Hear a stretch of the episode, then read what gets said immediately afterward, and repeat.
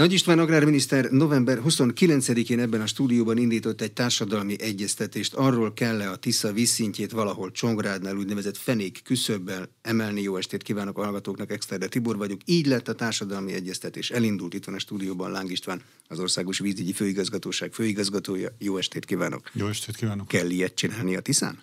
Mindenképpen azt gondolom, hogy a vízkészletet, a rendelkezésre álló potenciális vízkészletet növelnünk kell. Ezt tudjuk valamennyien, hiszen főleg az idei asszály erre rámutatott, hiszen gyakorlatilag azt mondhatjuk, hogy kiegyeztük a rendszert a végletekig annak érdekében, hogy tudjunk vizet szolgáltatni.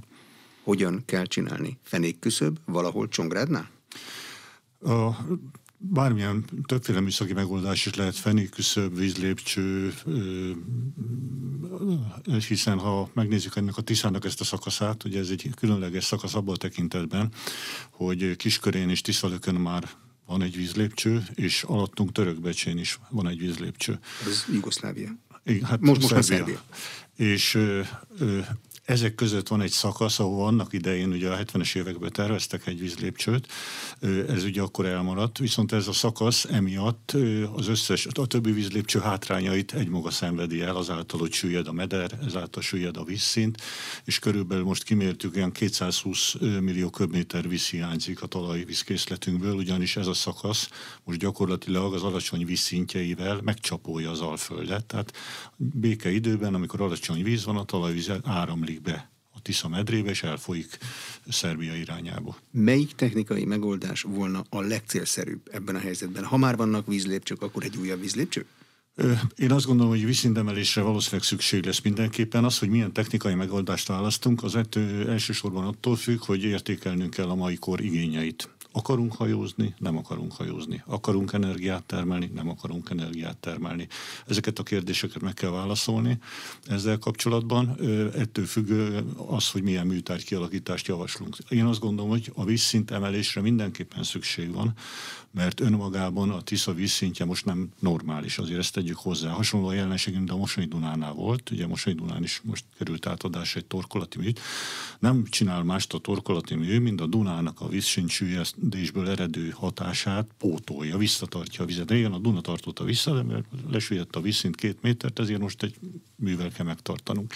Tehát itt erről van szó. Akarunk hajózni a Tiszán? Hát ez egy jó kérdés, ugye Szerbiával van egy egyezményünk, hajózási kötelezettségünk, de gyakorlatilag a Kisköre és Csongrád közötti szakaszon csak nagyon nagy vizeknél tudunk hajózni. Tehát elenyésző az az időszak az évközben, amelyen hajózni lehet normálisan. Ez okoz időnként problémát. Utasszállító hajóknak van igénye fölmenni, és időnként egy-egy nagyobb szerelvény, mondjuk Tiszaújvárosban volt ilyen precedens, hogy fel kellett vinni olyan nagy darabokat, amit csak hajóval lehet szállítani. Bármilyen művel hajózhatóvá tehető a Tisza? Hát ezért különítsük el, mert ha önmagában csak egy fenéküszöbet építünk, azon ugye nem megy át a hajó. Tehát akkor, a, tehát akkor oda kell mellé kell vigyeztenünk egy hajózslépet.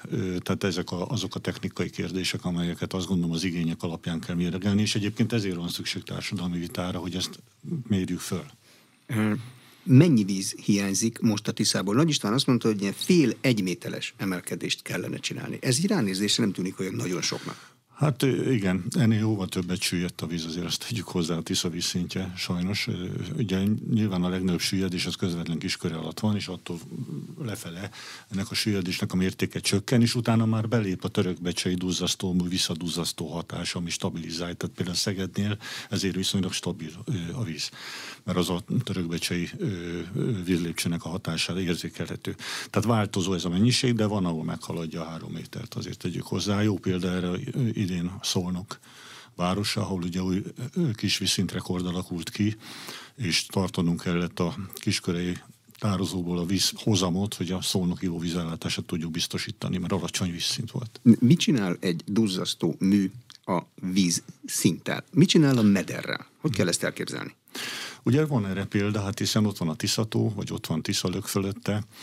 Ö, ö, ott nyilván ö, megemeli a vízszintjét, ezáltal nyilván el is lassul a vízhozama, tehát számolni kell ö, ö, kirakódós, ö, kirakódásokkal, ö, ha ezt a tekintetben nézem, de viszont van egy nagy előnye, az, hogy megtámasztja a talajvíztestet, illetve azokat a területeket is el tudjuk látni gravitációsan, tehát nem szivattyúval kell a mély mederből kiemelni a vizet a magasan fekvő területekre, hanem sok helyen gravitációs vízpotlást tesz lehetővé. És az a ö, szomorú, hogy ö, ez nem csak a mezőgazdaságnak fontos ma már, hanem azt gondolom, hogy a természetvédelemnek is, hiszen az Alföld régen vizes élőhelyek tömtelege volt. Ez gyakorlatilag töredékére süllyedt vissza.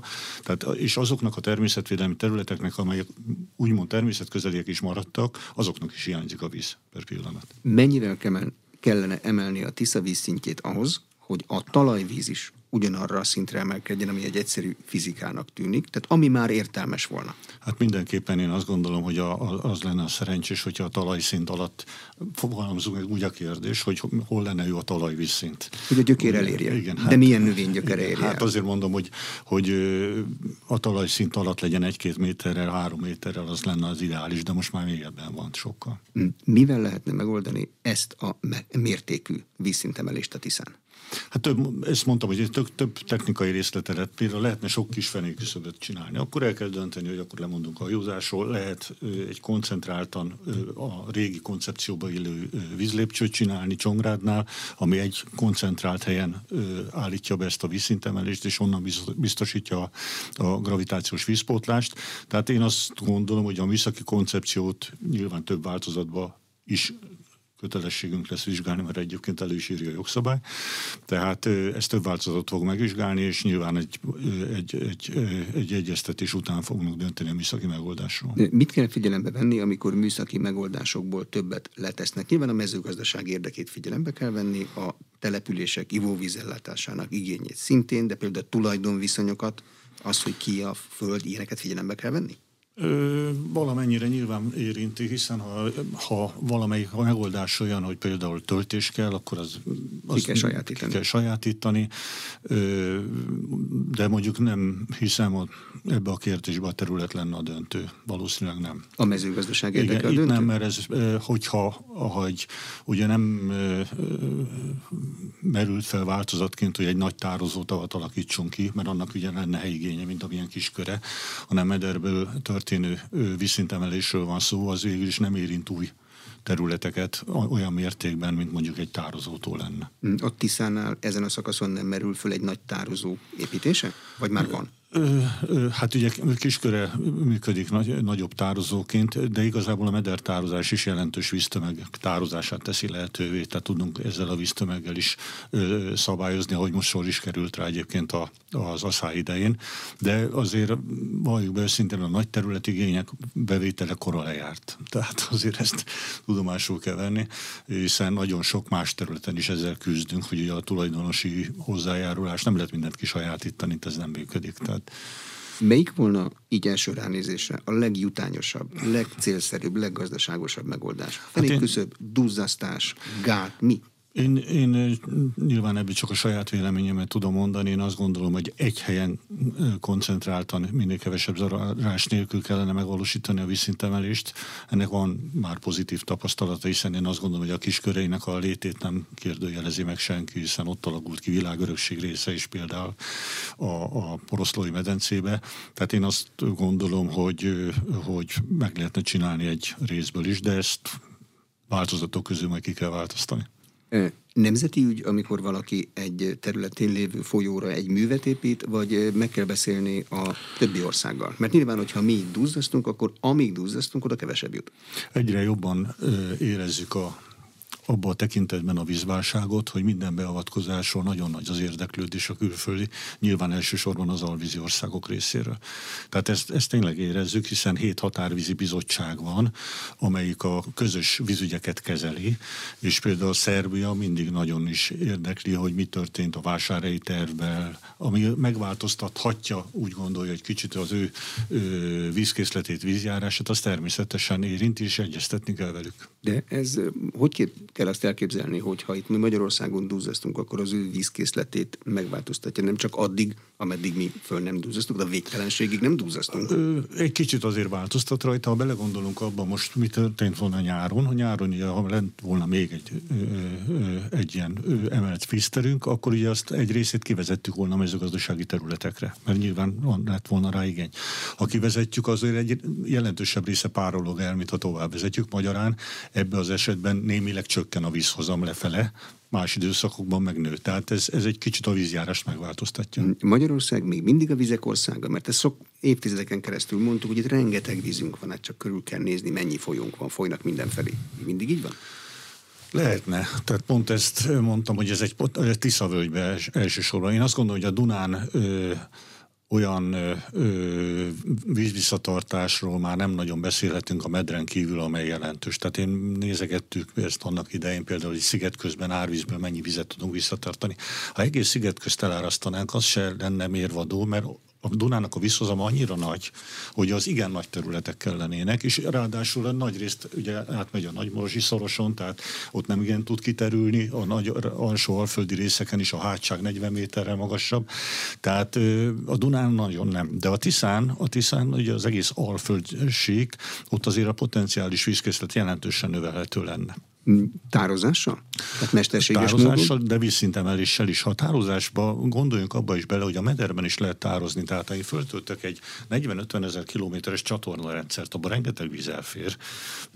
Tehát ő magába ebbe is lehet gondolkodni, és hát nem véletlenül alakult meg a, az úgynevezett Tikevír rendszer, ami a, a keleti főcsatorna, a Hortobágy Berettyó, mint egy vezérágat végvezet, és abból le lehet ágaztatni a vizet több irányba. De van nekünk olyan csatornarendszerünk, amit magas vízállás esetén fel lehet tölteni? Van természetesen. Fel is töltik, amikor nem, magas. Van, ahol nem tudjuk már gravitációsan, csak szivattyúkkal, és van, ahol fel tudjuk. Tehát azt, ez egy érdekes szám, érdemes elgondolkozni rajta, hogy ugye a 80-as évek végén kb. 40 400 ezer hektárt öntöztek. Arra épültek ki a rendszereink. Most ezek a rendszerek azért a 40 év alatt feltöltöltek, a keresztmetszetük elkobott. Erre jó példa, hogy ha megnézzük, hogy a, ugye a keleti főcsatornán keresztül látjuk el a Alföld jelentős részét vízzel, az ugye a Tiszalöki vízlépcső fölött veszi ki, gravitációs úton belül folyik. Maga a műtárgy, amit korábban építettek a 70-es években, az 60 köbméter másodpercenkénti víz átengedésére alkalmas. De mögötte már a meder, ami feltöltődött, az már csak 24-et tud átengedni, hiszen nem megy át rajta. Most ezek az, tehát volt egy rendszerünk, ami, ami tudott egy ilyen nagy területet vízzel látni, de ez a rendszer a 40 éves, ugye lement az öntöző, az öntöző területek száma lecsökkent, nem tartották fönn, és ez a rendszer elavult. Ezt a rendszert fel lehet újítani, tehát megvan, én azt gondolom. Csak nyilván helyenként meg kell kotorni, ki kell alakítani újra a csatornarendszerek megfelelő keresztmetszetét. Van igény a rendszer felújítására, és ha igény van, akkor kinek a pénzéből lehet felújítani, mert a végfelhasználók a mezőgazdászok lesznek. Igen.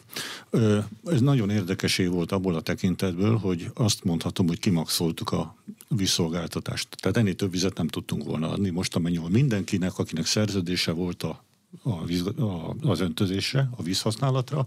Mindenkit ki tudtunk elégíteni, de mondom, kimaxoltuk a rendszert. Tehát ha jött volna még egy igénylő, azt már nem tudtuk volna gyakorlatilag kielégíteni. Ez rámutat a rendszer korlátaira. És én azt gondolom, hogy ha, ha kicsit megnézzük, nem egyszerű dolga, ha összehasonlítjuk Magyarországot Európai Unióval. Európai Unió átlagában a mezőgazdasági vízkészletet, amit szolgáltatni tud, azt átlagosan 80%-ba használják ki. Magyarországon nem az idei évben, hanem egy átlagos évben az idei az országos volt. Egy átlagos évben 30%-át használjuk ki. Tehát nem öntöznek, tehát nem használják. Ugyanakkor a másik a szám, amit érdemes összevetni Európával, hogy a mezőgazdasági területeknek Európai Unióban 8%-a öntözött, náluk meg kettő. De miért nem öntöznek? Nincs rá eszköz, nincs rá, fizetni kell érte, nyilván fizetni kell érte. Fizetni, Sokat kell fizetni. Nem. Én azt gondolom, hogy, hogy azért ez se így igaz. Nyilván mindenhol más kép kell fizetni, mert van, ahol egyszerű szivattyúzással kiveszi valahol gravitációsan kéznek más az ára, tehát más a szolgáltatási ára. De nem, hát ugye én, én abban látom, hogy a, a vízgazdálkodóként azt látom, hogy akinek nagy területe van, annak nem kérdés az öntözés. Tehát aki jelentősebb mondjuk ezer hektárra rendelkezik, az öntöz. Mert annak, annak itt az a, az érdekes kérdés, én azt gondolom, hogy a 100-200 hektáros gazdának megéri-e beruházni, vagy nem. És én ezt is megértem, hogy 100-200 hektáros gazdák vannak, mert ha, ha mondjuk kitekintünk Ukrajnára, ahol a, a földtulajdonok teljesen koncentrálódtak, ott viszont megszűntek a faluk. Tehát azt látja az ember Ukrajnában, egy lehangoló érzés, hogy megy az ember a kukoricatáblák fölött, nagyon jó földek vannak, őrzővédő kft őrzik a földeket, és a falukon vannak deszkázva az ablakok. Tehát itt azt is Nem kell, kell munkaerő. Igen, azt is kell mérlegelni, hogy, me, hogy a mezőgazdaságnak van egy megtartó ereje is, és hogyha most itt is mindenkinek nagy birtoka lesz, akkor, akkor ez biztos nálunk is így megszűnne. Viszont ebbe a nagyságrendben lehet, hogy nem rentábilis az öntözés annyira. Tehát inkább ahhoz van kötve, hogy ha a gazda úgy látja, hogy nem fog esni, akkor megrendeli, ha nem, akkor nem rendeli meg. Tehát... De aki nem öntöz, az a, vár mindig a csapadékra, vagy azért furat kutat? Szerintem sokan várnak a csapadékba. Ezt onnan gondolom, hogy az idei év aztán tényleg asszályos volt. De az asszály nem júniusba kezdődött, hanem márciusban, a felhalmozódási időszakban, amikor nőni szokott még a vízkészlet, kimondottan vízhiány volt már márciusban. Tehát aki, ezt szoktam mondani, hogy aki abba bizott, márciusban kell megkötni az öntözés szerződéseket, hogy csapadék lesz, az 19-re lapot húzott mert nyilván a nyári időszak jön előttünk, és az nagyon kicsi az esély, hogy csapadékos lesz. De mit tud ilyenkor csinálni a vízügy egy ilyen asszályos évvel? Tudják nagyjából, hogy mennyi víz áll rendelkezésre, látják, mi van a folyókban. A vízügyet azt, a vízügynek az a dolga jelen pillanatban, hogyha van öntözővíz igény, ezt egész elégítse ki. És volt az előbb egy kérdés, amire nem válaszoltam. Ma úgy ítéljük meg, hogy ez nagy részt állami feladat. Tehát nekünk biztosítani kell, azért mondtam, hogy biztosítani kéne több vizet, hogy még tudjanak ö, könnyen szerződést kötni és tudjanak öntözni, mert azzal számolunk, hogy az öntözés fejlődni fog Magyarországon is. És ez olyan ez az Agrárminisztérium célja is, hogy felfejleszünk a következő tíz évbe ez a 300-400 ezer hektárra a területeket, mert ekkor lesz gazdaságos a mezőgazdaság. Honnan lehet több vizet biztosítani? Önmagában vízünk van. Tehát uh, itt, itt, itt, amit szoktam mondani, a víz és a potenciális vízkészlet között mi a különbség? Mert ugye a, a, a kisköre és csongrád szakaszon ott nem tudok, hiába van ott víz, csak ott van len a, a mélybe, és azt nagyon drágán föl kell emelnem, és nem tudom ellátni vele a csatornarendszereket olyan mennyiségben, hogy kéne, hogy szétosszam az öntözési hálózaton. Tehát ez, ez, ez itt a potenciális vízkészlet inkább a kérdésen így fogalmaznám meg. Tehát hol van vízünk. De hol van? Lent van a föld mélyén? Hát van nem a csak a, folyó, a folyókban, ahol, tehát nézzük mondjuk kiskörét, ahol magas szint van, a kisköréből két jellemző gerincág megy ki, a jársági és a nagykonsági csatorna, ami jelentős vízmennyiséget tud elvinni, 20-30 köbmétert másodpercenként, az nagyon jelenség. Ha fölmegyünk Tiszalők fele, ott ki tudunk venni a keleti főcsatornába, hogy nagyon jelen. Most csak 25, de mondtam, hogy a kapacitása 60 lenne. És lejjebb nem tudunk kívánni, ott, ott, ott van problémánk, hogy ott a csatorna rendszert ilyen mennyiségben nem tudjuk ellátni gravitációs vízzel, csak szivattyúzgatunk, ami nagyon drága. Mm. Magyarán akkor a folyókban lévő vízszintjét kell igen, megemelni? Igen, igen, igen. De azt csak műtárgyal lehet megemelni? Hát mással nem, igen.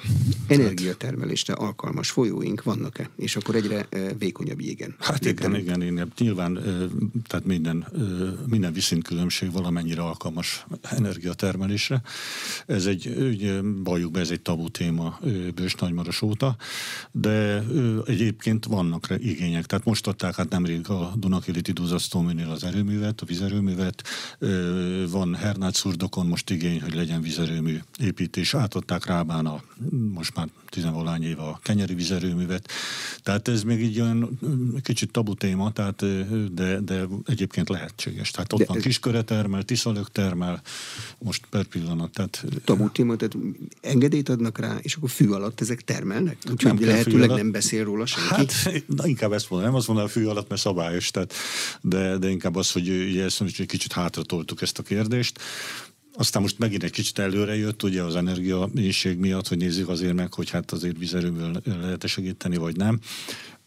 Ez, ez az, amire azt gondolom, amire a miniszter úr is célzott, hogy társadalmi konszenzus szükséges ebben a kérdésben. Műszaki akadálya van-e annak, hogy bármekkora esésű folyón vízerőmű legyen? Vagy kell egy minimális esés ahhoz, hogy annak értelme Kell egy minimális esés, de ha belegondolunk, hogy a, a Tiszán kis körénél 5-10 cm per kilométeres esésre is elég komoly vízenergia potenciál tudunk termelni, megvolt. A magyar országi folyószakaszokon meg lehet csinálni.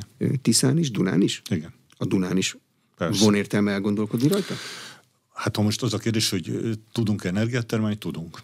Tudnánk. Tehát ez, ez, ez egy ez egy fizikai kérdés. Csak. A Dunának az esése az nagyobb, mint a Tisza esése? Nagyobb egyébként, Akkor... egy kicsivel, de, de ö, tehát az, az érdekesség, hogy ugye a szigetközi szakaszon az 30-40 cm per kilométer, és akkor ez visszamegy Nagymarosig 10 cm per kilométer, és 10 és 5 cm per kilométer esése van lejjebb, de ettől még meg lehet emelni a vizet, tehát hossza van. Hm, ha a Dunán az a döntés születne egy társadalmi vita után, hogy termeljünk energiát, ebbe volna beleszólása bárkinek? Ez ugyanúgy a víz visszatartásával jár, tehát ugyanaz a szabály érvényesre? Igen. Igen, ugyanúgy a víz visszatartásával jár. Én is azt gondolom, hogy ez, ez egy jelentős ö, munka lenne, amelyet mindenhogy azért széles ö, látókörű döntésen kell megalapozni, vagy döntésre kell megalapozni. Az internet bugyraiban lehet olvasni olyan elképzeléseket is, hogy föl kell vezetni valami Budapest környéki magas hegyre a vizet, amikor sok az áram, aztán le kell engedni.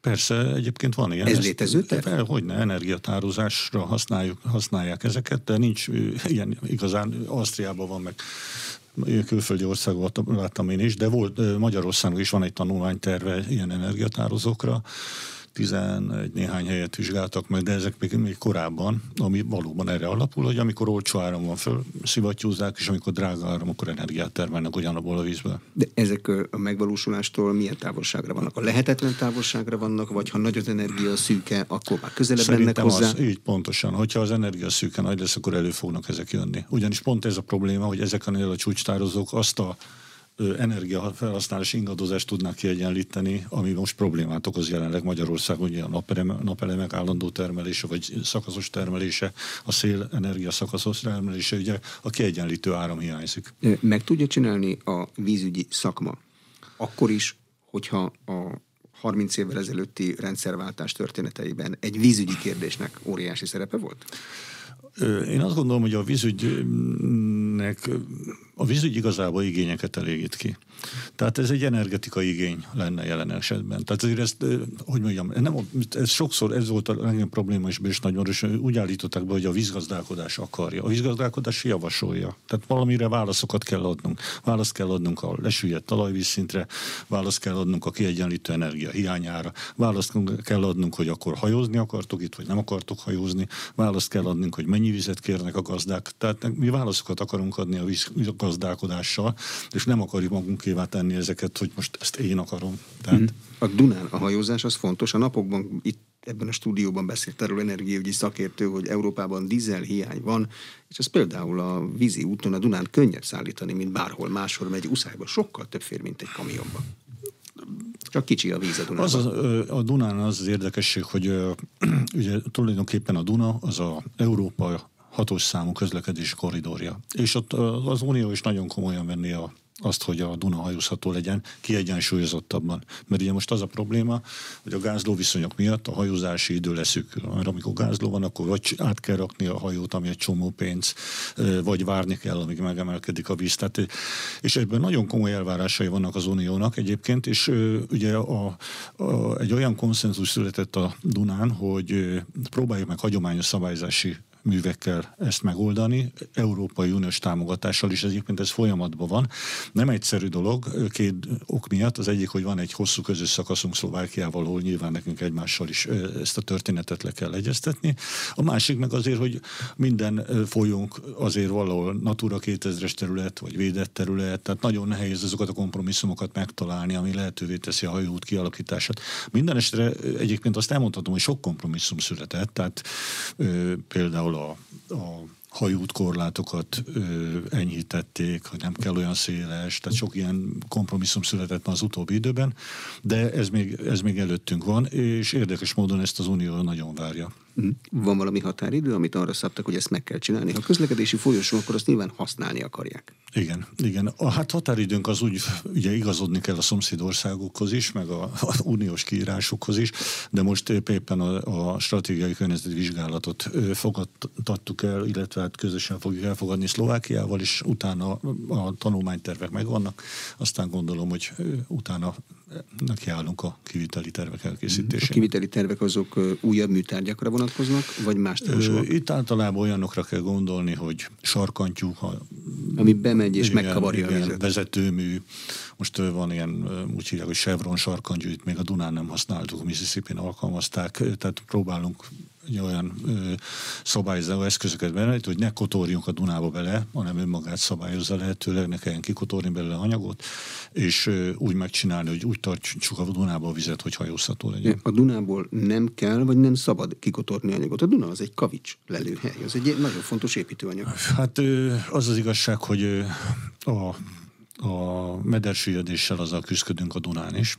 Ennek voltak olyan előzményei, például amikor a pozsonyi lakótelepet építették, vagy Magyarországon is a, a panelház dömping volt, hogy az Dunai kavicsból ment, és a Dunán kialakultak olyan helyek, amelyek olyan mélységű kotort gödrök sok helyen, amelyek ma úgy működnek, mint egy, mint egy kavicsapda, és azt jelenti, hogy tulajdonképpen hozzánk nem jön tovább a kavics mert abban a gödörben megáll, viszont a Dunának megvan az energiája, és a, azért a saját medrét bontja. Tehát ez, ez, ez például a medersüllyedés jelensége ezért nagyon súlyos a szigetközi szakaszon, mert ennek a jelenségnek vagyunk kitéve gyakorlatilag egészen ö, még gönyű alatt is.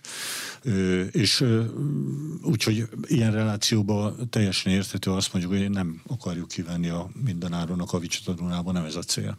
A parti szűrésű kútjaink kavics rétegét ez a folyamat veszélyezteti? Nem. Mert ez már az teljesen máshol van? Sokkal nagyobb problémát jelent a, a vízszint süllyedése, mert a szűrőmezőket vég, vég, védjük, azt jogszabály is védi, tehát a nagyon erős védelem alatt állnak az ivóvízbázisaink, hanem inkább az a probléma, akár Szentendrét nézzük, hogy ahol, ahol parti szűrési bázisaink vannak, hogy annyira lemegy a vízszint, hogy a kutak vízhozama lecsökken. Nem ér le a cső? Hát leér, csak nem tud akkora annyi vizet kivenni, amennyit egy magasabb vízszintnél, ott inkább ez a probléma semmilyen más folyónál nem veszélyezteti. Szolnoknál volt ebből probléma ezen a nyáron. Vagy ez nem veszélyeztetés, ez csak egy átmeneti... Ugye szó, szólnak azért érdekes, mert felszínvízkivétel. Tehát az közvetlen a Tisza vizet tisztítják, és abból van ivóvíz, tehát ez nem parti szűrésű vízkészlet. De nyilván van, de én azt gondolom, hogy Magyarországon azért elég szigorúan védjük ezt a potenciális vízkészletet. Ugye vannak kijelölt ivóvíz bázisaink, vannak távlati ivóvíz bázisaink, tehát azt is megnézzük, hogy ha majd készlet akkor is legyen, és ezeket elég szigorúan védi a jogszabály, tehát olyan, hogy ingatlanon is rajta van, rá van írva. Tehát én azt gondolom, hogy ez azért vízhiányban nem fogunk szenvedni. Mhm. Amikor a kutak fúrásának a szabályozását változtatják, ez a vízkészletünkre milyen hatással van? Van. Ez főleg két hátságunk van, tehát a, a, a, olyan területünk, ami messze magasabban van, mint a folyóink, hogy a homokhátság az ismertebb, és a másik a nyírségi hátság. Azért ö, problémás a, a, a, a kútfúrás, főleg ha nincs nyilvántartásba véve, mert ö, a, ugye a, a víz több rétegben helyezkedik el a felszín alatt, és tudnunk kell, hogy a legfelső rétegből kiveszük az a talajvíz. Utána vannak rétegvizek. Na most, ha ezeket a rétegeket átfúrjuk, akkor a és kivesszük a vizet a rétegvízből is, annak a talajvíz folyik le a rétegvíz helyére. Tehát összekötjük ezeket a rendszereket, és az azt jelenti összességében, hogy mélyebbre kerül a vízkészletünk, és az igazi probléma az, hogy túlhasználat van. Tehát ez látható a nyírségben is, látható a homokhátságban is, hogy sok vizet veszünk, többet, mint amit a terület kap. De mi az, hogy túlhasználat, hogy többet, mint ami a területen kap? Igen. Tehát ez a túlhasználat? Igen. Tehát igen. az ember, amikor megfúrja a kutyát, azért fúrja meg, hogy abból ő vizet vegyen. Nem igen foglalkozik. Azért veszi a kútból, mert a területe kevés vizet kap Hát igen, de, de ugye ezek a készletek, amelyeket használunk a hátságokon, amelyek magasabban vannak, mint a folyóink, ezek a vízkészletek, ezek a csapadékvízből gyűlnek össze gyakorlatilag. Ugye annak két sorsa lehet, beszivárog vagy elpárolog, ugye ez a kettő történik meg vele. Na most a, mi a beszivárgó vízkészletről beszélünk, ez a vízkészlet, ez sajnos úgy tűnik ma kevesebb, mint amennyit felhasználunk. Hm. Például a homokhátságon, ami hivatalosan félsivatagos területnek számít. Igen. Lehet valamit vele kezdeni, vagy így kell szeretni, ahogy van most már? Hát nem, kezdünk vele valamit, legalábbis a tervezés elindult, tehát fogunk felvezetni vizet a Dunából, fel fogunk vezetni vízpótlást, és ugyanerre kényszerülünk a nyírségbe is. A felvezetés az azt jelenti, hogy szivattyúzni fogják? Igen, és onnantól tározókba, egy ilyen rendszerbe fogjuk belengedni, és sok tározóval annak érdekében, hogy legyen beszivárgás is a rendszerekbe. Ki fogja kifizetni? Állami feladat? Egyelőre ez állami feladat. E- termeli, tehát a termelőknek lesz ehhez valami köze? Ugyanúgy meg kell venniük a vizet? Ö, biztos ugyanúgy meg kell venni a vizet. Nyilván mi már ezeket a rendszereket úgy csináljuk, hogy lehetőleg olcsó legyen, tehát arra gondolok, hogy napelemrendszerrel termeljük meg az energiát, és ilyen rendszereket próbálunk tervezni. De, de mindenképpen is, hát ne feledkezzünk meg arról, hogy természetvédelmi vízigények is vannak. Hát a homokhátságban rengeteg tó volt régebben. A szikes tavairól volt híres. És ezek, ezeknek is van lenne vízigények, mert ezek el fognak tűnni. De mit csinálnak ilyenkor? Elkezdik feltölteni elektromosan szivattyúzott, felszivattyúzott vízzel a tavakat? Nem biztos, hogy közvetlenül kezdik el feltölteni, lehet, hogy szűrőmezőn keresztül. Ezt a természetvédelem mondja meg, mert ez, én is kikupálódtam ebbe, hogy a szikes tavak vízpótlását többféleképpen is lehet csinálni, de nem a legjobb mindig a közvetlen vízbevezetés, mert nem ez volt a jellemző. A szikes tavak is úgy működtek, hogy egy csapadék hatására megteltek, és felpárolgott, és ezért szikes, mert ott maradt a só. Tehát, tehát ezt óvatosan kell kezelni, de az biztos, hogy önmagára a vízre szükség van. A folyószabályozás előtt például a Tiszán az általános gyakorlat volt, hogy amikor árvíz volt, akkor hatalmas területeket öntött el, eh, mint az őrült ki letépte láncát, Igen. rohant a víz. Igen. Eh, de szabályozták, és most már ezt nem csinálja. Ez lehetetlen, hogy elöntsön területeket egy folyó? Nem lehetetlen, sőt, pontosan tudjuk, melyik azok a területek, amit gravitációsan el lehet önteni. Kérdés, hogy akarjuk-e? Mert ez egy kérdés. Ugyanis sok term- a természetvédelmi részről sokan akarják. Egyet is tudok velük érteni. Tehát azt azért át kell gondolni, hogy beépült közben az Alföld. Vasút, út, töltés, ezeket keresztezni kell. Kérdés az, hogy ki ajánlja fel a területét. Ez egy nagyon fontos kérdés, nem szabad lebecsülni. Mondok egy példát, hogy miért nem. Akkor a Tiszarofi tározót építettük, ami szükségtározó. Tehát arról volt hogy egyszerű jelentés. Akkor se járult hozzá senki, pedig mindenki tudta, hogy szükség van rá. Azt mondták, hogy egyszeri kártérítés, és minden elöntésnél kártérítés. Ma így működik a szükségtározó. Most az ilyen tározók számát is növeljük, egyrészt az pénzbe kerül, de egyébként nem. De a nagyobb gond az, hogy ö, ki tudjuk-e vonni a termelésből.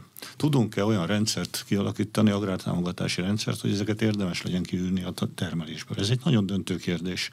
Tehát én, én mint vízgazdálkodó, nem tudom azt megtenni, hogy oda megyek a gazdához, és azt mondom, hogy Einstein, még, még ha tudom is, hogy melyik az a legjobb terület, az a legmélyebb, ahol ennek van értelme. Ezt a gazda közösségeknek el kell dönteni, hogy nekik ez hasznos összességében. Lehet, hogy akinek rajta a hogy pont nem hasznos, de összességében hasznos, mert beszivárogtatja a vizet, megtartja a talaj a vizet. Ez egy nagyon nehéz kérdés, és ezek már a területi vízgazdálkodások, ezek már, már területhasználatokat vetnek fel, szerintem elég nagy konfliktus helyzet van. De ezt központilag senki nem meri szabályozni? Mert ez magántulajdon, a föld hát, ugye ezt, ezt, le, ezt, ezt kérdés, hogy az agrártámogatási rendszerekkel ezt valamennyire lehet szabályozni. Én azt gondolom, az egy lehetne, tehát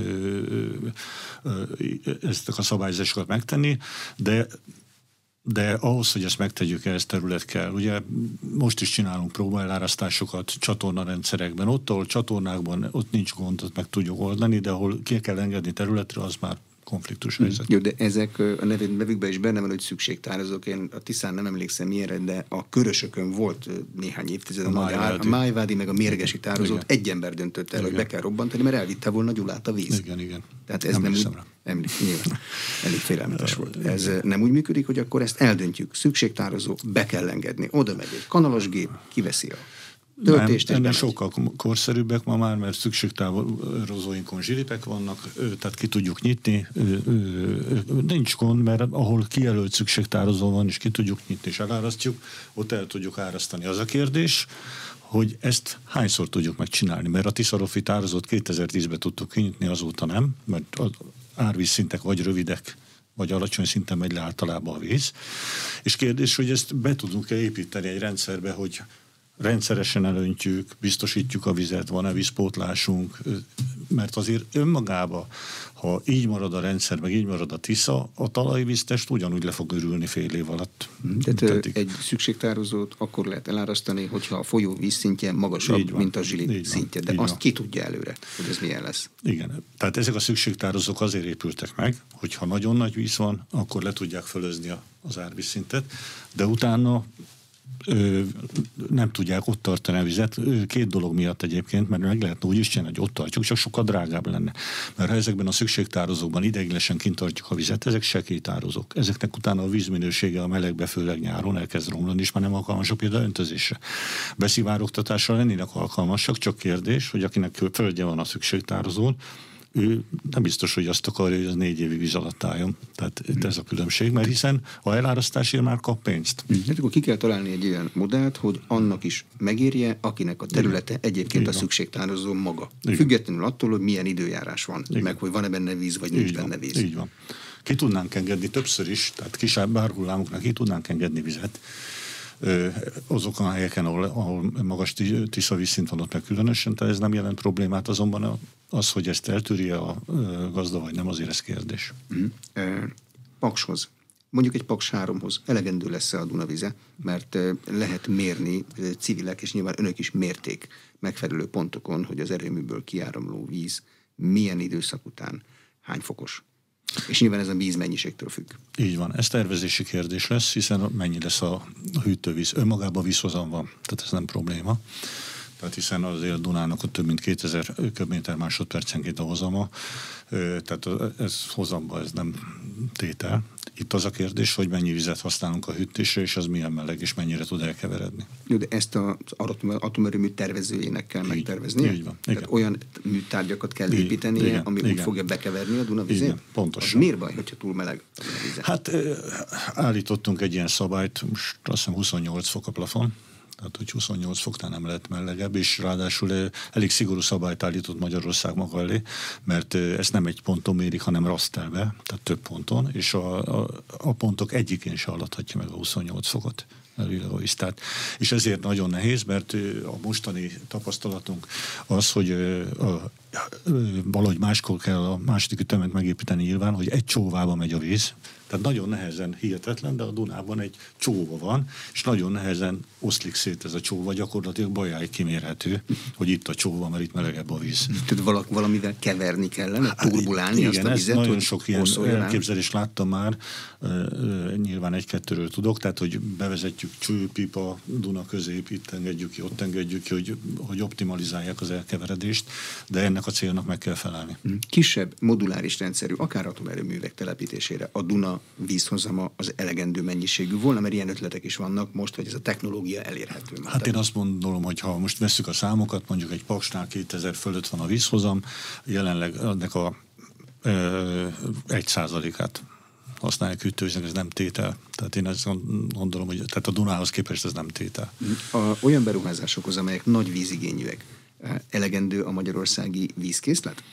Én azt gondolom, a vízkészlet elegendő, csak azt kell megnéznünk, hol van. Tehát a vízkészletünk az van. Én, én azt gondolom, hogy nagyon komoly folyóink vannak. Tehát, tehát a, a Duna is, a Tisza is jel, nagyon jelentős vízkészletekkel vitt, de nem kell becsülnek is, hát a dráva, a dráva is rengeteg vizet szállít, jó minőségét. Jó minőségét? Igen, a igen. vízminőségét a vízügyesek mikor mondják jó minőségét? Mi akkor mondjuk, amikor nyitva van a szabastrand? Hát, meg, a, meg jó a víz. Az a, az a ANTS, igen, ennek a paraméterrendszere, nekünk is van nyilván saját paraméterrendszerünk, oxigénhiány, különböző mérés és attól függ, hogy hol, mert a Balatonon a klorofil nyilván az elsődleges, de vannak szempontrendszereink, amivel természetesen vizsgáljuk folyamatosan a vízhozamokat. Ez... A Balatonról jut eszembe a Velencei tó. Mit tudnak kezdeni a Velencei tóval? Egyáltalán kell-e vele kezdeni valamit?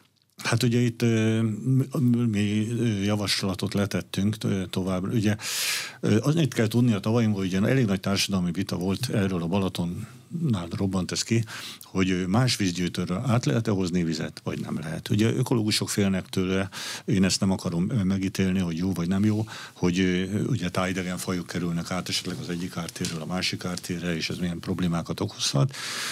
És ezért mostan én azt kell mondjam, hogy inkább az a szempont, hogy próbáljuk meg megoldani a saját vízgyűjtén valahogy úgy a tározás, hogy legyen ö, vize. Ugye a Balatonnál ezt nem tudjuk máshogy megoldani, hogy megemeltük a vízszintet, és a tónak a saját tározó képességét növeltük meg. Lefordítva magyarra, ha nem ezt tettük volna, ma nem 70 centi lenne a Balaton, hanem 55. Uh-huh. Peremig töltötték a kárlat. Igen, igen. Majdnem. Aminek az az eredménye, hogy amikor nagyon fúj a szél, akkor, akkor az egyik a déli part parton esetleg védekezünk, ez inkább a déli part szokott lenni, igen. A Velencei tónál is az a problémánk, hogy ott is nagyon elavult a két az rendelkezésre álló tározó, az Ámó és a Pátkai tározó. Feltöltöttek, ráadásul a vízminőségével is probléma van ennek a két tározónak, tehát ezeket helyre kéne állítani, meg kéne kotorni, ami nem növelni a vízkészletet, de vissza tudnánk tartani vizeket, és ilyen időben, most, akkor tudnánk leengedni. Ezt most nem tudjuk megtenni, mert olyan állapotban van ez a két tározó, mint a víz minőségét illetően, mint a, a térfogatot illetően, hogy gyakorlatilag nincs erre potenciálunk. Hm. Mitől posad meg? Megposad a víz a tározóban, ha nem Igen, mozog? igen, hát szerves anyagterhelés is lehet benne úgyhogy sajnos el, ennyi idő után nyilván külső terhelés is van ezeken a tározókon, és ez okozhat vízminőségi problémákat. A Bajha Velencei tó kiszárad? Ki szokott száradni 40 ezer évente egyszer? És mi csak 60-70-ig élünk. Az igazság, hogy ezt mindig felvetik, hogy ezek természetes dolgok. Igen, természetes dolgok, de szerintem azért nagy balhé lenne, hogyha kiszáradna. De ilyenkor a vízügynek be kell avatkozni, mert azt mondja, hogy az az igény, én meg tudok vizet tervezni. Megjelenik az igény abban a pillanatban. Mondok egy jó példát, hogy milyen az igény. A Balatont tavaly előtt mondtuk, hogy annyira nagy a szerves anyag tartalma, hogy szerintünk biztos, hogy a kotrással nem teszünk rót, mert ki kell vennünk a foszforterhelést a izabból, mert ez a, alga képződésnek az egyik eleme. Voltunk falugyűlésen, stb. majdnem meglincseltek minket, majd megjelent az alga, és a teljesen átfordult a helyzet. Tehát abszolút támogatása lett a kotrásnak. Ez egy nehéz dolog, de én azt mondom, hogy azért a, olyan infrastruktúrák, meg olyan rekreáció épült a Velencei tóra is, meg a Balatonra is, amit most nagy, nem lehet figyelmen kívül hagyni, ha tetszik, hanem. Mi az árterek, a hullámterek szerepe a folyóknál? A van egy tározó képesség. Mondok egy érdekes adatot. A mértékadó árvízi hozam Pozsonynál, ami terheli Magyarországot, 11 ezer köbméter másodpercenként. Ez egy nagyon nagy szám. Mégis Mohácsnál, ahol kilép a Duna, a folyónak a legnagyobb vízhozama 8800 köbméter per szekundum. Rövid ideig nagy vízhozam, hosszú ideig alacsonyabb a kilépő. Mit jelent ez? Ez a hullámtereken tározódik. Annak ellenére, hogy elég sok hullámteret levágtunk a Dunán, van egy saját tározó képessége a hullámtérnek. És hát emellett én mindig hozzáteszem tényleg őszintén, hogy van egy hihetetlen ökológiai szerepe is van a hullámtereknek, én azt gondolom. De vannak veszélyeik is az a veszélye, hogyha valakinek ott háza van, és azt elönti, akkor abból politikai probléma van? Hát én azt gondolom, hogy akinek ott háza van, azt ezt tudja. Tehát én nem, nem hiszem, hogy ezt, akinek már ott van ház, azt tudja, hogy időnként fel kell pakolni az első emeletre, mert jön a vissza. De akkor mi a hullámtér veszélye? Vízügyi, tehát szakmai szempontból van veszélye? Hát inkább az, hogy a jelenségek. Tehát az, ha a hullámtereket azzal, hogy, hogy korlátok közé tettük a folyót, mert erre igény volt, azért ezt tegyük hozzá, ne felejtsük el a múltunkat. Ugye azzal a jelenségek lekorlátozottak a hullámtére. Mit jelent ez? Ugyanaz a hordalék kisebb területen rakodik ki. Ez mit jelent? Gyorsabban emelkedik. Ez mit jelent? Emelkedik az árviszint. Tehát a, tehát ezeket a jelenségeket kell kezelnünk. Jó, de ezt mivel lehet kezelni? Pározással? Hát mi tettünk egy javaslatot, az úgynevezett nagyvízimederkezelési terveket javasoltuk, tehát meg kell néznünk, hogy hidraulikailag az árvizet hogy tudjuk levezetni, hol van szükség olyan levezető sávokra, ahol gyorsabban lefolyik alacsonyabb szinten, és ezeknek a fenntartását vagy gyeplegelő fenntartással, vagy olyan fenntartással megoldani, ami nem idegen a tájtól. Ilyen kísérleteket csináltunk a Tiszán, nagy, én szerintem nagyon sikeres, tehát Tiszabábolnán, Bivajtón, ahol azért neve Bivajtón, mert bivajokkal etetik a, ezeket a területeket, és akkor ezeket mindig lehet nézni, és megpróbálni az árviszint megtartani. Mert nem az a megoldás véleményem szerint se, hogy a töltéseket mindig emeljük egy méterre. És erre van elegendő terület?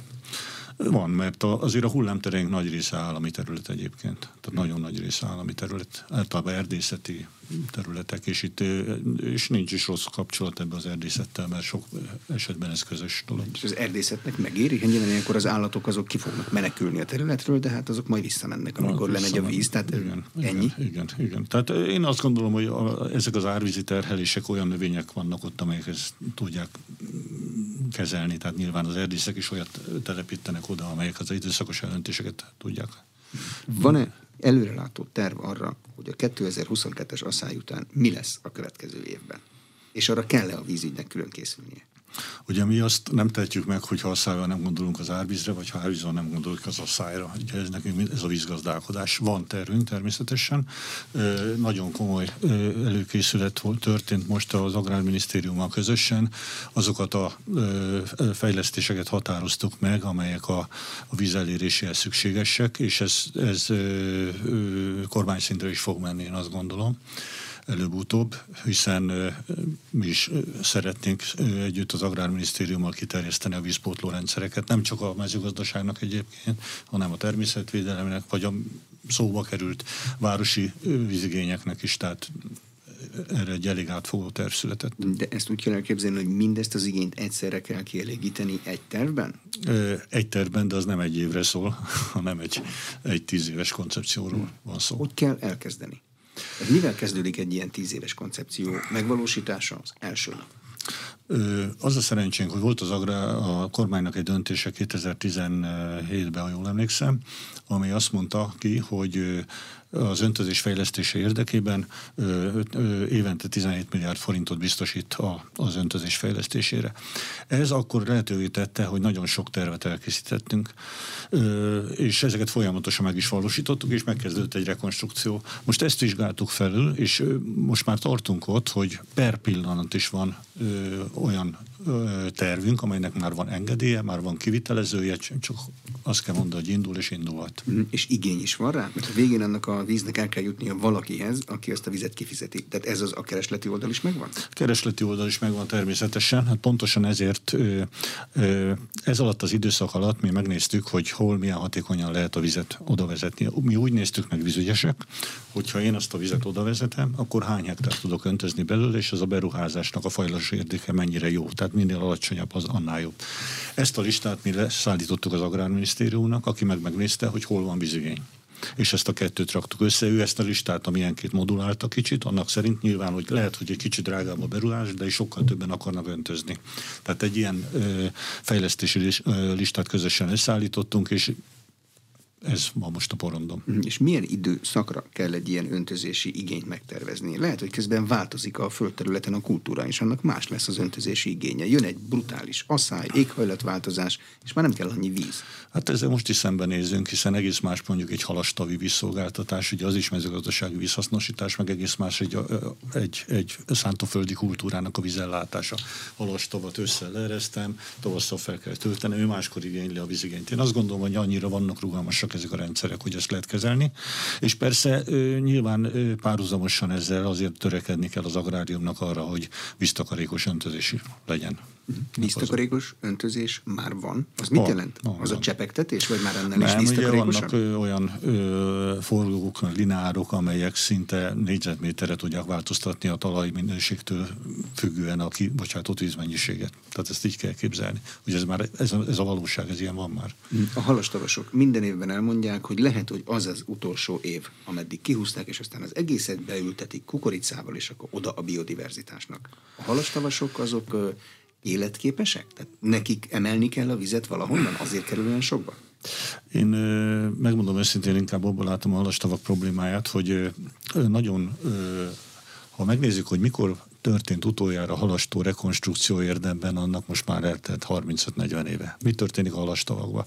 Halastavakat mi vízgazdálkodók azért is szeretjük, mert ha jön egy villámárvíz, akkor a halastónak van egy tározó kapacitás, ami ezt a csúcshatást lecsökkent, és békésebben megy tovább a víz. De ezek a halastavak azért a nagy része 30-40 év alatt feltöltődött. A mit jelent a feltöltődik? A gazda, ha még feltöltődik, felemeli a vízszintet. Ha felemeli a vízszintet, akkor ugyan él a hal, de csökken például az árvíz tározó kapacitás. És ezek a, a mederfenekek kezdik utolérni a vízszinteket. És szerintem ez most a, én azt érzem a legnagyobb problémának, hogy így veszítjük el a halastavi kapacitásunkat, ha ezeket a, a halastakat nem állítjuk helyre.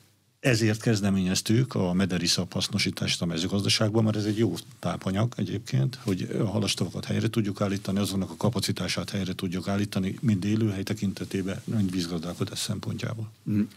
Drága dolog egy halastóból az 30 éve föl gyülemlet iszapot kikaparni? Hát biztos, biztos, hogy nem olcsó dolog, de azért ezeknek a halastavaknak még az EU is elismerte, a haltermelésen kívül van egy jelentős ökológiai hatása is, hiszen ezért lett 1500 forint per hektár egységesen a halastavaknak a díjtétel, és nem köbméter után fizetnek, mert ezt ismerték el vele, hogy ezeknek a, van egy ökológiai szerepe is. De ahol van víz, ott van pára lecsapódás is, más. Ott van rétisas, ott van ott mindenféle van. Ott van igen.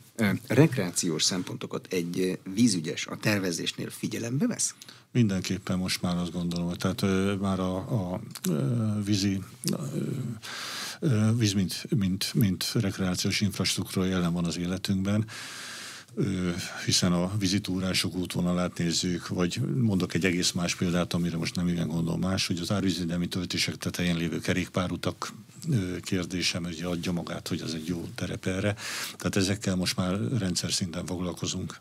És ezeket az Európai Unió mindenhol ugyanúgy kezeli? Tehát az, hogy én át tudok menni egy kerékpárúton Budapestről Ausztriába, akkor nagyjából ez egy rendszer? Hát elvileg egy rendszer, ugye az Euróveló 6 egész konkrétan. Elvileg egy rendszer, de hát ezeket azért mi is szakaszonként kezeljük. Egyébként Révis Máriusz kormánybiztos úrral sokszor egyeztetünk ezekről a fejlesztésekről. Szennyvíz kérdés. Mekkora tartalék van a szennyvízünkben? Mert van egy olyan jelenség, hogy minél távolabbról hozzuk a szennyvizet a csatornázás fejlődésével, hát annál több kerül a folyókba nyilván, mert olyan helyre is eljut a csatornázás, ahol korábban nem jutott el. Ráadásul alacsony a vízszint, kevesebb vízbe oldódik föl több szennyvíz. Ez valóban nagy problémát jelent nekünk most ugye a szennyvízt, ugye ha csak a természetes jelenségek változásánál maradunk, ugye azt tapasztalható, hogy nő a villámárvizek száma. A villámárvizeknek az a jellemzője, hogy hirtelen sok víz keletkezik. Ez pedig azt jelenti, hogy a sok esetben ez meghaladja a szennyvíz tisztító kapacitását. Most átbukik. Egy, átbukik egy biológiai hártya, amit tisztít, azt kimossa, annak két hétig helyre kell állítani, két hétig a szennyvíz megy a vízfolyásba. Ez, ez jelentős problémákat okoz nekünk, ha csak megnézzük a vízkár eseményeink számát, amikor a szennyezés miatt kárelállítási készültségben ez a szegmens, ez nagyon megnőtt nagyon menőt. Komáromi szennyvíztisztító, Győri szennyvíztisztító, tudnám mondani, hogy melyikeknél rendszeres. Tehát itt biztos, hogy a tározó kapacitását legalább meg kellene növelni, vagy előtározókkal ezeknek a szennyvíztisztítóknak, hogy azokat a csúcsokat le tudjuk vágni. Ott is ne, ne tegyük tönkre mondjuk, a bio, ahol biológiai tisztító van, a biológiai ártyát. Ez egy nagyon ö, nehéz kérdés, és ebbe biztos, hogy lépni kell a jövőben. De a, ez egy vízügyi kérdés, vagy akinek a területén van ilyen szennyvíztisztító, az csináljon még oda egy előtárolót, hogyha jön egy villámárvíz, akkor el tudja vezetni, de akkor ki kell tisztítani az összes csatornáját, hogy lehetőleg azokon tudjon folyni a víz. Igen, mi ebben a kérdésben egyébként befog, jelenleg a, a kormányzati struktúra szerint a befogadók vagyunk, tehát ugye most nem korábban a, a, a tímhez tartozott, a TIM minisztériumához, most ugye majd a, a, a gazdaságihoz fog tudomásom szerint, de ebben mi most a befogadó oldaláról nézzük. A vízügyi tervezéseket azt kint kell átvezetni, azt lehet látni, hogy amikor találnak valahol egy fajt, ott jelölőfajnak hívják, igen. akkor ott megáll minden. Hát igen, ez nem egy egyszerű kérdés valóban, tehát ilyen, mi, nekünk van egy saját tervező cégünk, egy nagy, egész országra kiterjedő, rengeteg egyeztetést kell végeznünk, ez biztos így van, tehát nagyon sok konfliktuspont van a vízgazdálkodási fejlesztésekben, ilyen tekintetben. Köszönöm a tájékoztatást. Köszönöm. Az elmúlt egy órában Láng István az Országos Vízügyi Főigazgatóság főigazgatója volt az Inforádió arénájának vendége. A műsor elkészítésében Illis László felelős szerkesztő és Módos Márton főszerkesztő vett részt. A beszélgetést az infostart.hu oldalon is figyelemmel kísérhetik. Köszönöm a figyelmet, Exterde Tibor vagyok.